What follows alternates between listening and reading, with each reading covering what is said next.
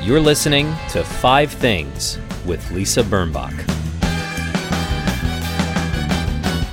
Hi, it's Lisa Birnbach. And if there is a silver lining to the corrupt and scary politics of this moment, and we are recording uh, during the impeachment trial of President Trump.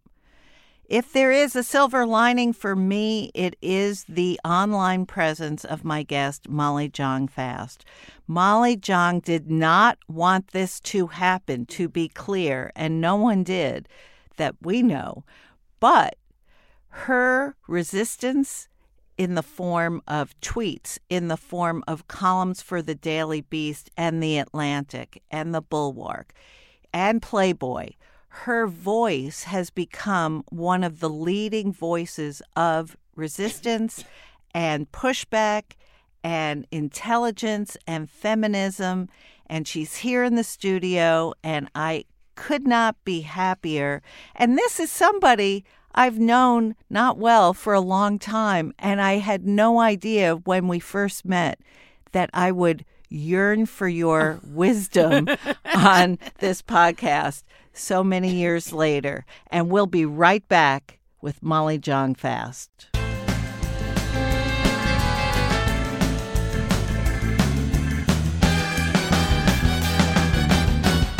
Molly Jong Fast is another Upper East Side Jewish woman of privilege, like like me, like many of us, and yet her identity, her persona, and her courage has just blossomed in the last few years. And your, uh, your eloquence has blossomed, and your political understanding has has exploded. what happened to you? Um, where should we start? I Yeah. was born. No, I'm just kidding. Um, I, you know, I think I was very affected. I, I think a couple of things happened to me. I always think about. I, I've spent a lot of time thinking about this, and I think a couple of different things happened to me that got me to the place of. Uh, I mean, part of it is that I became a person who would, who took chances and wrote about stuff and didn't care about getting death threats. And that idea, that how I became that person was from being a young, right, publishing my first book when I was a teenager. And real, you know, I had, I'm one of those people who all I want is for people to like me. Like I'm very people pleasy. I'm mm-hmm. not. I'm not a, you know, I'm very kind. I just want you to like me and be happy with me and tell me I'm great. And like, I'm a crier, you know, if I feel like you're unhappy with me, even if I just feel like you're, un- I mean, I mean, it's not, I'm not bragging. This is like a pathology, but You're truly sensitive. I'm truly, well, and I'm also just like this sort of, I have a, you know, a sort of a convergence of not great characteristics, but I mean that in the best way, Yeah. obviously. But, um, so when I was 19, you know, I dropped out of college. I was an uh, alcoholic and a drug addict. I went to rehab when I was 19.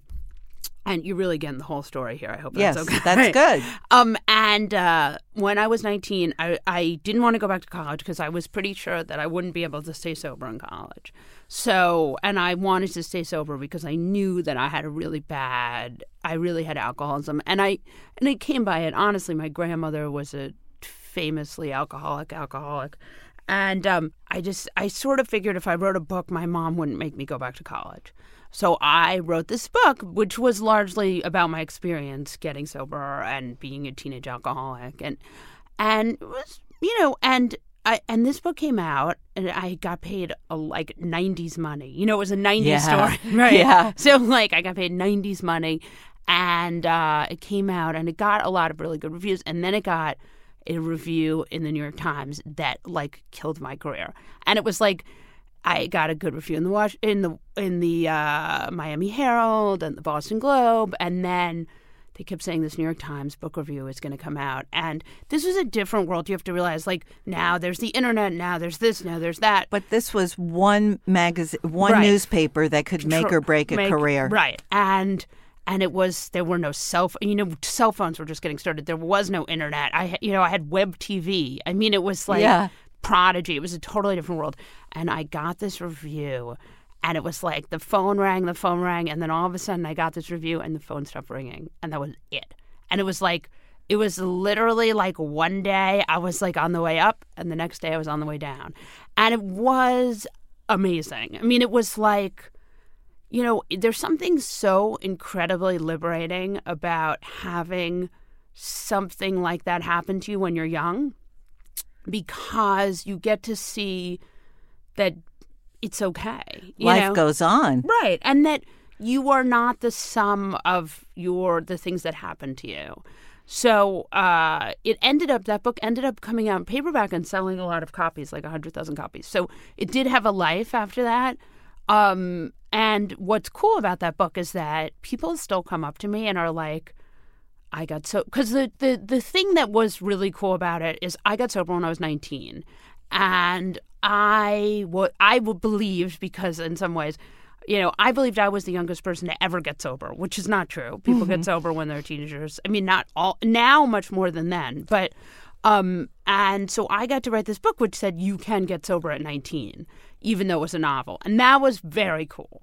I was glad I did it, and I was glad that I got that bad review because, and it was really a bad review. I mean, you could Google Do you it. remember who wrote I I, can't, I I I don't want to say because I just don't want to like Yeah. put that bad stuff into the world. But um, it was Well, of course, people are jealous of a 19 year old. and of course, you remember the person who wrote it forever. Yes. and ever. Right. And, and, you know, you when on my deathbed, I'm gonna Yes. be like Rosebud. Um, Yes. but you know, you never remember the good reviews. No. Actually, a cool story is that I, you know, I'm an editor at large at the Daily Beast, and I was at this party, and there was a writer for the Daily Beast. I was talking to him, and he's like this lovely, lovely guy, and he said, "You know, I wrote a review of your book," and he had written this amazingly kind and like probably the best review I've ever gotten in my life um, of my first book in a British newspaper called the New Statesman.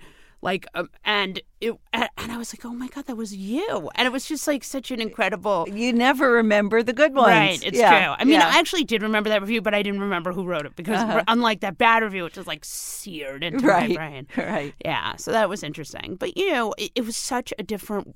I mean, in some ways, it was such a simple time, the '90s, because you had like you know a book went you know it went to a certain different places for coverage. Maybe you'd get this, maybe you'd get that, but it wasn't like now. Half the magazines that we worshipped aren't even in business anymore Correct, correct. which is like I all I wanted in life was to be in you know an, a contributing editor to a magazine that is barely you know a newsletter today. So Right. it's very weird. You know, It's very different. But Yeah. so so that inured you. That that helped it helped. groom you to thicken your skin and to Yeah. write your truth. Yeah, I mean, it also just helped me. Like, it's so funny because people will be like, "Do you mind getting death threats?" or "Do you mind like that there's you know, horrible pictures of you online?" or like there, I was on the cover of Pro Life. We, you know, there's some crazy pro life magazine they hate because I've written all these op eds on abortion, so they're obsessed with me. So I'm like, yeah, I don't mind people wanting to kill me for being liberal. Right. Like, what I hated was people hating me for being Erica Jong's daughter. Like that sucks because it's like I- had no had no control. control. right. Right. and also like.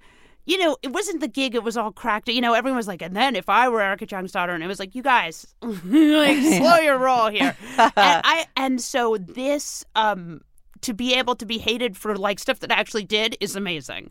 It's like Dayenu. If they're, you know, that's It's great. It's yeah. so freeing. Oh, I love that. And Yeah. then the other thing is that um, I'm hating. Uh, I'm hated for things I believe in, like with this abortion stuff being on the cover of this pro-life. I mean, there's a lot of really scary conservative media out there, and they all have written about me, and and they all find these pictures. That are like the worst. Like you, like you don't even you can't even believe this picture of you ever existed. It's a still from that a you video. never saw. Right. That's you in front of a yellow background, pregnant with twins. That's you're. I mean, if there ever were a lesson of my story, it's don't let anyone ever take your picture. Right. Like especially if you're pregnant, like just don't do it, man. but yeah, so I don't mind being hated for for stuff I believe in, and I do. And and there's some stuff like I'm careful not to wade into because I don't have. I think some of because I'm 41 and I I don't I my belief system is not it's more broad than it was when I was younger. So I'm not, I don't have, like, people have been trying and trying to get me to, like, wade into this Democratic primary. And I am very much not involved in that. What I love is that your world is very much made up of bipartisan folks, people who at least started Right. as Republicans Right. who are disenfranchised by the party now, by the party of Trump. But your world seems to consist of Charlie Sykes Yeah. and George Conway Yeah. and people who are still registered oh, Republicans. Oh yeah, and some of them are really. I mean, George and I like do fight about abortion. Like that is the one thing because I'm like, seventy five percent of Americans are to some extent pro-choice. Right. That is a large percentage. I mean, seventy five percent of Americans can't agree on anything. Right. So I am always fighting with him, but a lot of very serious Catholics are just can't even wrap their head around any kind of abortion whatsoever. It's fine. I mean, but uh, yes, I think it's true. I like. I, I like to be connected to these people. I find them interesting. I loved writing writing for the Bulwark. I still do. Um, I like what Bill Kristol has done now in this round. Right. Do I agree with him about all the regime change stuff? No. But does he, you know, you don't have to be aligned with someone politically to write for their newspaper or magazine. And in fact, what I think has been really interesting about writing for the Bulwark is people got so mad that I wrote for them. I mean, so mad. Like, I got more abuse for writing for the Bulwark than anything else I've ever done. And they were like, she's not a conservative. She's not conserving conservatism. And I was, and I really loved that. I have to say. But they also they also do something very elegant, which is they often call your pieces opinion. Right. And why can't your opinion be Oh, yeah. And they are contained opinion. within within a conservative journal? Oh yeah, no. The whole idea is the problem is the conservative press and is so the I mean the country itself is so bifurcated. We have the right and the left, and the idea is that these two camps can never interact whatsoever. The problem is you can't govern that way. Right. You can't. Uh, uh, you everything. I mean, the problem with Obama was that he couldn't reach out to the right, so he couldn't get things passed in a way. I mean, I don't think he should have been more conciliatory, but I think he could have gotten things done more. I mean, I was actually talking to someone about this. Like, could Hillary have scared those Republicans into doing health care in a way with a public option the way Obama couldn't? I don't know, but that's a question to be asked. Yeah. So um, the world is so bifurcated now, but it, it's just completely counterintuitive to everything we need, which is we need, and I'm not saying that Democrats should be Republicans or even that Republicans should be Democrats, but there is a lot of common ground. Well, so we are now looking back on Watergate lovingly, longingly. Who'd have thought? Right. Right? And we are now thinking about people in heroic in, in in a heroic mantle because whether they were Howard Baker or whether they were Peter Rodino or whomever they were, they were working across the aisle from one another. And everybody says, you know, that's the difference between then and now. Oh, yeah. But it's not the only difference between then and now because at a certain point, the Republicans, including Richard Nixon, had a sense of governmental country purpose, country over party. Yeah. I, I, I mean, when is this? How is this going to end? I mean, but one thing I just will say about Nixon, and I do agree he did some good things in the EPA. If you listen to the Nixon speak, it is like just like the Trump speak. I mean, I was listening to some weird Nixon speech, and I couldn't believe like media is the enemy of the people, the enemy is less. The, Right. I mean, in Yes, so- there was. That's right. And also, and I mean, the speeches are like verbatim. Like, I couldn't believe how similar it was. So I do think, and remember, Roger Stone worked for Nixon. There's so much continuity. Right. In fact, there's this interesting theory that a lot of what's happening now is payback for Watergate. Seriously? Yeah, because Hillary worked on Watergate too. I Yes, mean, she all did. these That's right. worked on Watergate. So it's this strange thing where we're actually back into this similar. I, I mean, I don't know. You know, there are a lot of interesting. Mitch McConnell was probably a senator during Watergate. I mean, Mitch McConnell, it's interesting to see, not to just hijack this for a minute, but it is interesting to see there are, he's like the most unpopular senator. Him and Right. Susan Collins is number one, he's number, Number two. And uh, so, look, Cory Gardner, I mean, these guys.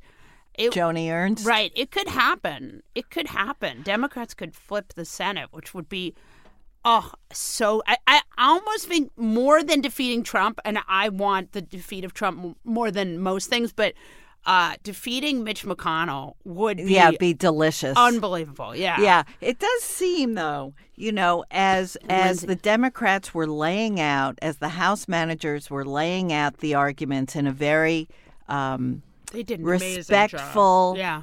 very respectful way. No name calling. No, Right. no, no turning the the uh, no dissing the Republicans by saying let's lay this out. As opposed to the Republicans saying 24 hours, 24 hours, 24 hours. So, all of that, I guess, did not appeal to the Republican Senate. But if the American people heard it, they probably have some messages for their senators when they came home for the weekend. I mean, the thing that matters the most, and we saw this with healthcare, is for people to call their senators Right. on the phone, Right. call them up, because senators are elected to represent you. Right.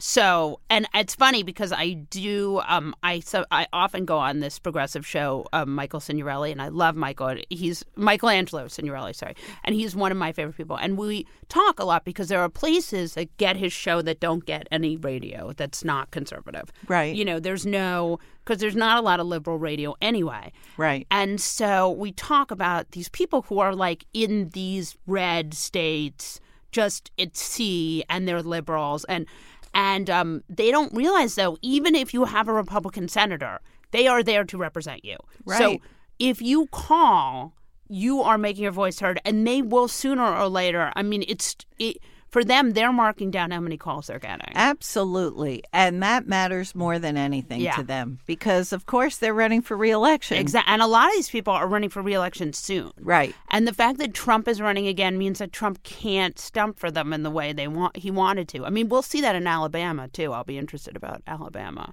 Now, what do you read every day and how many hours are you on Twitter? and if you say 22, I would believe it. Um, so every day I read the Columbia Journalism newsletter, which is really great. I said CJR, I or C CJR, yeah. yeah. I suggest uh, definitely. Um, that is really good. I I read Brian Stelter's newsletter. I think that's really good, and I read that at night. Do you Yeah. read that in the morning I or at read night? it whenever I, it comes into my box. But he's great. I think Oliver Darcy's really smart. Yes. I think they do a great job. Right. Um, uh, I read this newsletter called The Righting, which is about the right wing ecosystem, and it covers these smaller right wing sites that nobody's ever heard of, but that are driving. Driving public opinion. Well, Yeah. and also they're the feeder to the, you know, they're going to the Washington Examiner, which is going to the um, Wall Street Journal opinion section. wow. Yeah, so this stuff is boiling And Fox up. News, right? And. Fox News, Right. So, um, the Righting, and then I read um a couple of other newsletters, and then I read the Washington Post and the New York Times, and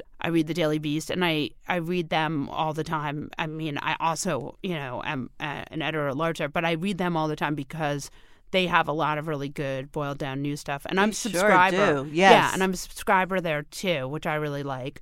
And um, I read the New Yorker um and i read i read a lot of stuff i and i there's certain things like i love the atlantic i read the atlantic I, write for the I write Atlantic also also. too, yes but there's a lot of interesting stuff out there too like i read the intercept there's a lot of smart stuff in the intercept i read uh buzzfeed there's some really good like jason uh um anthony cormier and jason leopold there are a lot of smart people out there. I read Politico and I read their newsletter.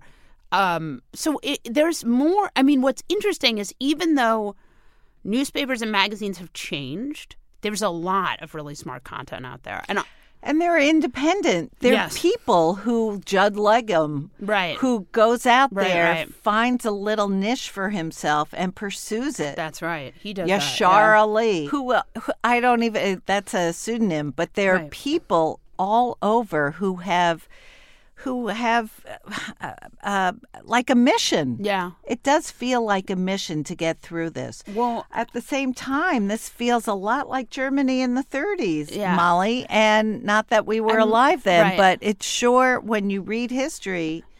I mean, I would say it's different in the fact that there's a free press still. still, And that's what makes Trump crazy. Is Yes. because you've never had and that's what beguiles the free press too, is because you have this authoritarian regime, you are ruled by an autocrat, and then you have a free press that doesn't quite like the job of journalists has changed, right? You're not I mean, for me, I'm in a very easy situation because I am an opinion journalist on the left. So Right. I don't have to have a nuance, you know, I don't have to have a nuanced, non uh, political view of Right. what I, and even when I report, I people know where I'm coming from. So even and I don't I, I don't do a lot of like straight reporting. I mean, occasionally I do, but when I do an interview with someone, I do the interview and I but people know where I'm coming from. And then I don't try to hide it and they don't try to hide it and everybody knows. But where you're when you're with when you're a straight reporter and you're writing for some place like the New York Times, the Washington Post, you have to be you know apolitical, right? Right, right. But you have to chronicle a politician who you know is lying to you. So it's an impossible situation, right? You can't be political, you can't have an opinion, but you know this guy is lying to you. And so then the question is should we be reporting on Trump less?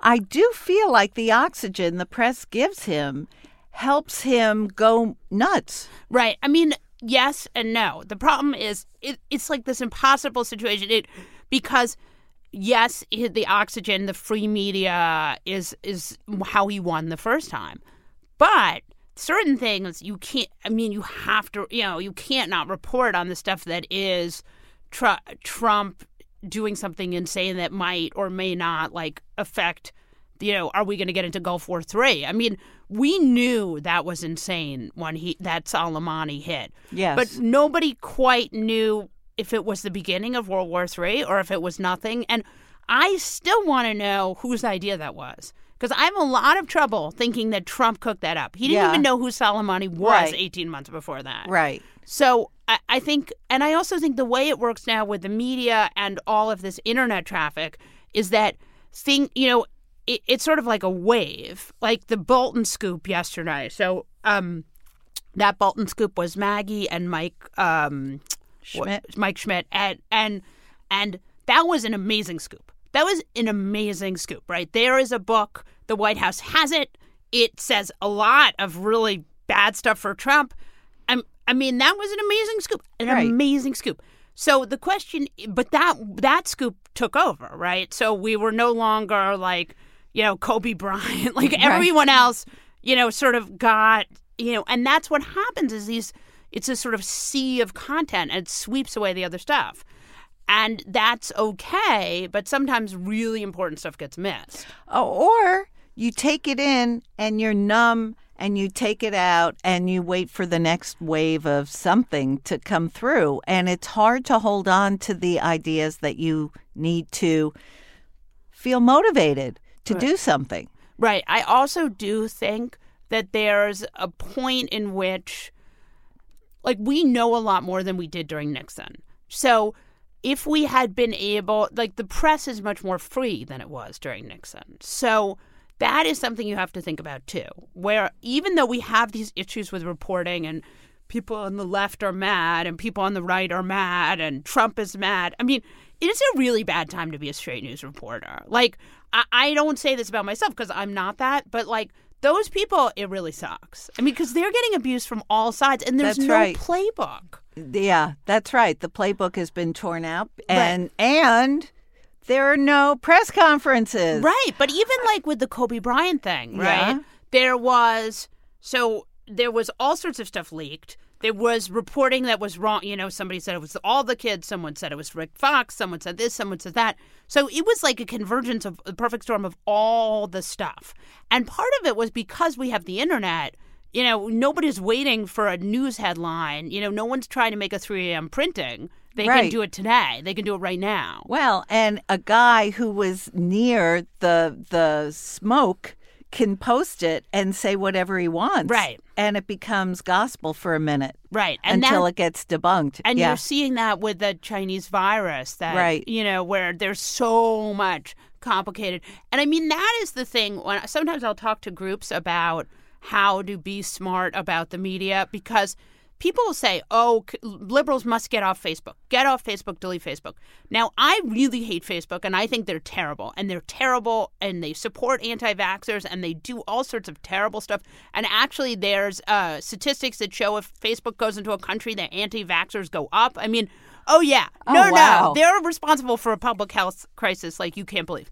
But should Thank you, Dr. Chan. Right, exactly. Should should liberals delete Facebook? No. No, you should go to Facebook and say no this is not true. You should report the untrue truths. You should post the, you know, if you're out there, you can make a difference. You can post no that's not true. Here's the actual reporting. No 911 politics is not a real site. No, the Gateway Pundit does not know that Hillary has whatever disease and is spreading it, you know. Right. This is we are the are- we are going to have to be the public editors of the internet.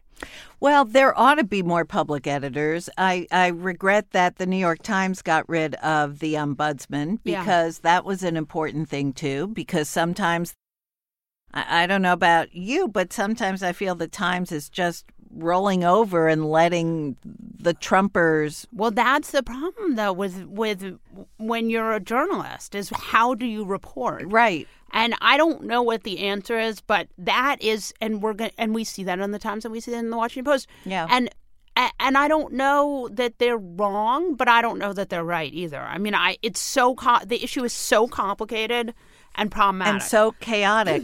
so, how do you manage um, leading a household of three woke and, and Yes. semi woke kids yes, and at three different schools? yes. And being their mom full time and doing all this other stuff. And- your kids have been, have sort of come along on your political Yes. journey, right? Yes. And actually, and my husband travels a lot too, but he has been really supportive. So that has been good.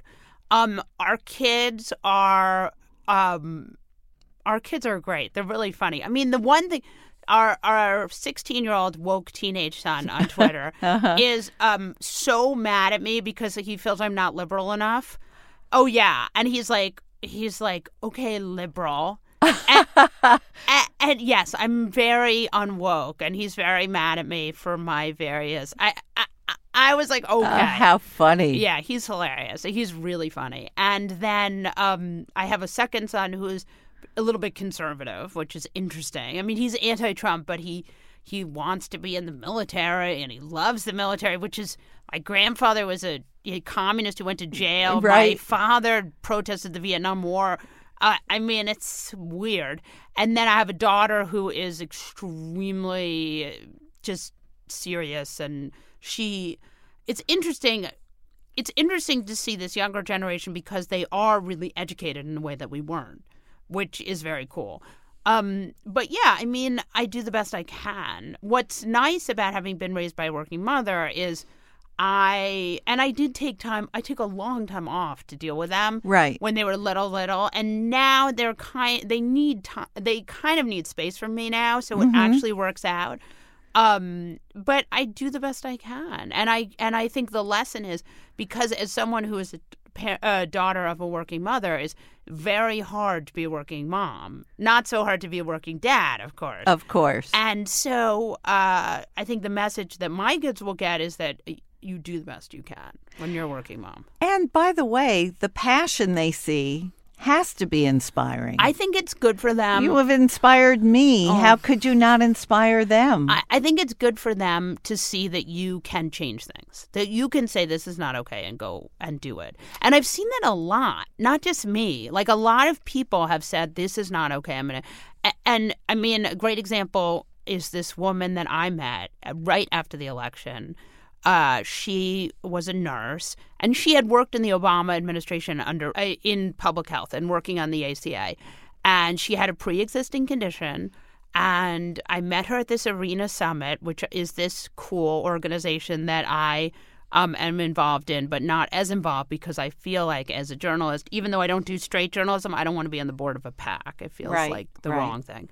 Um, but they're amazing, and um, they and I met her right after the election. I was devastated. I went to this arena summit December uh, 2016, and I met this woman, and and what was and the one thing I will say, it was like I was behind me was a whole row of kids who had driven from Yale Law School to uh, Detroit for this, or not Detroit, I think it was Tennessee. They had driven in their car from Tennessee. Like it was this incredible feeling of all these people who were ready to make a difference. And who cared? right. And this woman, um, Lauren Underwood, is now a congresswoman. Right. I mean, Wow. yeah. So this, and she works on healthcare. And when I, and when I met her, I said, "You have to run for office," and she said, "Oh, I don't know." And with women, they have to be told to run for office like seventeen times more than men. It's some Right. crazy statistic. Right. Like a man, you a man just says to you, "And I will be one day a congressperson." I mean, Yes. and right, I, and maybe one day I will be president. And women, you know, they you say you should run for office, and they say, "Oh no, I'm I not qualified." yeah. Right? No, not me. You know. And um, so I have seen this a lot with Lucy people. McBath. Oh, she's amazing. She's amazing. Yeah. She had her issue of Yeah. guns, Yeah. and there she is Yeah. fighting guns. So that has been very cool to see that. I think also you have, and I'm not just saying this to try to catch an uh, invitation, but I think you have salons at home in which your kids get to participate with. I, I with mean, varying degrees of success. yeah, but yeah, but don't they? They get I- to meet your I- yeah. guests at at home and see that Yeah. you know you're talking to Rick Wilson. yeah. He's a Republican, or he was. Yeah, he's a he's a real Republican. Still. Yeah. I mean, some people like Max Boot are not Republican. Like Max Boot is now essentially a Democrat, Right, but, he was Right, he was. No, he was. A, um, I but read Rick his is- books about the Cold War. Yeah, but Rick is really now still a Republican. I mean, he's good. He's good on choice, but uh, we fight about guns. But you fight about guns at home, Right. in your nice apartment Yeah. with your kids. Yeah. being able to Well, that's see the- this as an example of activism. Right. And you're going to have, I mean, the other thing is, in order for things to pass, people are going to be able, are going to have to be able to talk to the other side. And it's not a popular message because people on the right don't want to talk to people on the left, and people on the left don't really want to talk to people on the right. Well, too bad. yeah. Well, too bad. And you know what? You're making a difference. You're making a difference in so many ways. And I just think from the young girl I met years ago to who you are now, it's just. You- You're, I just admire you, Oh, well, Molly. thank I really do. I just think you took a platform, you took your articulation, you took your voice, and you've funneled it into such activism, such leadership. And you haven't even tweeted once since we've been in the studio. And the fact that you're Erica Jong's daughter hasn't even been relevant to this Yeah. conversation. And she's very proud of what you're doing. And I'm very proud of what you're doing. And I'm just really glad that you're here. Just before I we do. I just want to say one thing. I do feel very lucky that I was um, situated in such a way to be able to do that, and to some extent, my the way I grew up, and also having this famous weird family, definitely helped me. And so I don't. I I do feel like I meet all these activists who are like. I mean, a great example, if we're going to talk about, I don't know if you know about Anthony Daniels, the minority leader from the Alabama State House.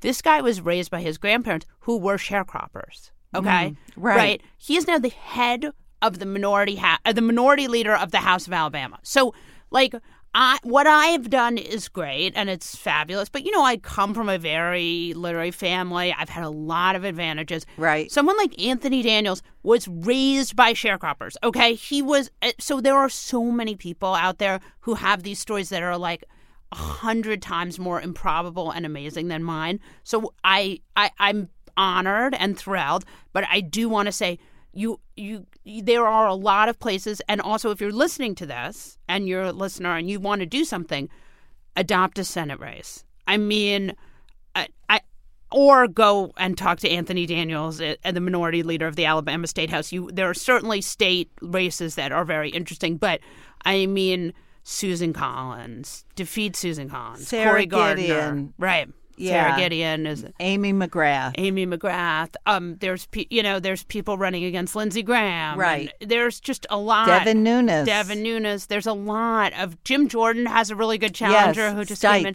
Yeah, Yeah. So there are a lot of little races that you can make a difference in, and call them up and go and volunteer and give them money and do because there really is. Uh, there's we can all make a big difference. That's what I've seen. So Right. that's very cool. It is very cool. It is Yeah. very cool. And you're right. You're right. There are people who look. AOC Right. was schlepping ice no. Before she decided to run for Congress. One of my favorite activists was um, working in a gas station, living in her car in high school, and now she goes to Columbia. So, I mean, I'm not to say that I'm not great, but I have had many advantages along the way, which I, I have tried to use the best I can. And I say this to my children, you know, I take my older son to all this stuff, and I say, like, this woman went to high school while living in her car. Right. Okay. Right. Like this is what it takes. Like this is you think of all the advantages you've had now that you can go and do these kind of things and and so I do think um, it's been very cool, and the arena has really introduced me to a lot of those people in a great way. Do you think um, Trump is going to? I, I, I don't even want to ask you if you think he'll be impeached because God knows Well, I mean, he's been impeached. he's been impeached. will he, be, kid- removed? Right. Um, I think right now the question is, will they want to see witnesses? Witnesses. Uh, it's possible. I think it's as possible as it's ever been. Now, does that mean it'll happen? I don't know. The thing that's interesting to me, and I think the thing that the Republican senators don't totally get, is that at some point they completely lose the faith of the American people. And they don't think like I've seen the the polling and I don't think the MAGA base is enough to keep those people in office. Like that, you know, you will th- you look at a place like a really red state like Alabama or Mississippi. The calculation there is that these people don't they can just use the MAGA base and then they will get reelected or and if you look at Alabama, what we saw in that special, which Trump worked really hard on, was that um, Roy Moore could not win, even though he's very MAGA. And so that is the and Matt Bevin. You've Right. seen that again and again. Right. So I'm not these senators, these these um, you know senators who aren't so Trumpy, but who have to vote with Trump on the witnesses. Uh, and I think that it was smart the way they had to vote on every single, you know, they had to vote on Right. all the witnesses. Right. They had to keep voting to show that they really were all in.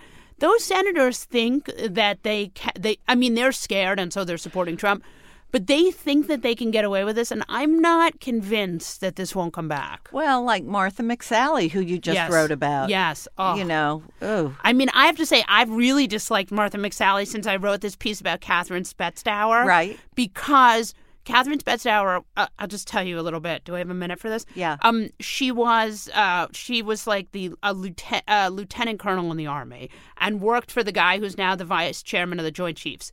And he sexually harassed. She out. She alleges that he sexually harassed her, uh, and very detailed allegations. And um, Martha McSally got up there and was like, "I don't believe you." Yeah. Like, I don't, she's like, you're definitely lying in a way that was completely unnecessary. And as a victim of sexual assault, didn't need to happen in any way. right. And so I have to wonder, like, I, I just, that really, when that, writing about that has made me really dislike her. And then to see her go all in on the Trump train last week. was really Yes, with the liberal hack. Yeah. Really Really unfair. tacky, Really yeah. tacky. Exactly. Okay. Molly, I want to I want to thank you for being on the Thank program. you for having me. And let's go to your five great things that sustain you Okay. through this time. it gets a bad rap, but I love television news and I really like MSNBC and I watch it a lot. And sometimes I watch it just because um I really well, we really like Maddow in my house. I really love Katie Tur. There are a bunch of them that I'm really, you know, even though I don't really know them, I'm very connected to. And the fact that it's becoming sort, it's getting more of a woman hosted organization is Right. really exciting for me. So I, I actually watch a lot of uh, MSNBC, and I think they're great. Um, I read, Number one. Number, Number one. two. I read. Uh, I'm going to say uh, subscriptions. I read the Daily Beast. I am an editor there, full disclosure, or an editor at large. Um, but Even better. but I I Yeah. am subscribed. I get a lot of very good emails from them that are short but very smart. I think the writing is very good. There are a lot of smart people there. Michael Tomasky, who's my editor, is like I, I mean, and Harry Siegel's my other. I have two editors, but Michael Tomasky has really, and Harry too, have really taught me how to write. But they're also great writers. So I read them, and there's a lot of smart writing there. There's great entertainment stuff. I love them. Uh, the Atlantic, where I also write for, and I'm a subscriber there, and I love them. Um, and also, you should be a subscriber to the Times and the Washington Post. Right. Bare minimum. I just think it's worth it. It- It's worth it. Democracy dies in the dark. Right. I agree with that. And, and you have to have, I mean, even if you're mad at them, it's still worth having it. There's a lot to the New York Times and the Washington Post that's not, you know, Bret Stephens. right. Um, so then the third thing is this Olaplex shampoo and conditioner from Amazon. It's really good. I mean, I have really colored my hair a lot, so I have all sorts of hair issues, and um, I love the Olaplex. I like the smell of Olaplex. It's so good. I It can't believe, smells and it's not fancy. expensive, and it's so good. Yeah. I, I couldn't believe it. Um, coffee. I drink a lot of coffee. I love coffee. I, I get my venti lattes. I know it's bad. Um, and then I have these enormous portable phone charging batteries that I always have with me. Um, even though just because I'm constantly like running it, I'm always on my phone or I'm on my computer and I'm constantly running out of juice. So I like to have a battery with me just in case. Yes. Yeah, very neurotic. Way. Well, I can't bear it when I'm out of milk or coffee at home. Right. I, I just feel like something's going to go wrong. Oh, no, So I bad. understand the Yeah. battery. Yeah, exactly. You've been listening to Five Things That Make Life Better with me, Lisa Birnbach. My guest this week has been Molly Jong Fast, author, gadfly, editor at large for the Daily Beast, contributor to Atlantic, the Playboy, Bulwark, other places. Glamour. Glamour. Really? Yeah, I've been working on re- interviewing presidential candidates for Glamour. How fantastic. They're really cool. I love Glamour. Wow. You can follow Molly on Twitter, Instagram, and Facebook at Molly Jong Fast. You can subscribe to this podcast on Apple Podcasts, Spotify, Stitcher, Google Play Music, YouTube, and iHeartRadio. My blog is at lisabirnbach.com where you'll find links and photos to all the things in this program. This podcast is produced in New York City by thefieldtv.com. My engineer is Jimmy Regan, assisted by Kevin Watkins. My team is Espresso, Rucci, Michael Port, Boko Haft, Sam Haft. Until next week, stay cool and act natural. Bye bye. That was Five Things with Lisa Birnbach. New episodes every Friday, if she remembers.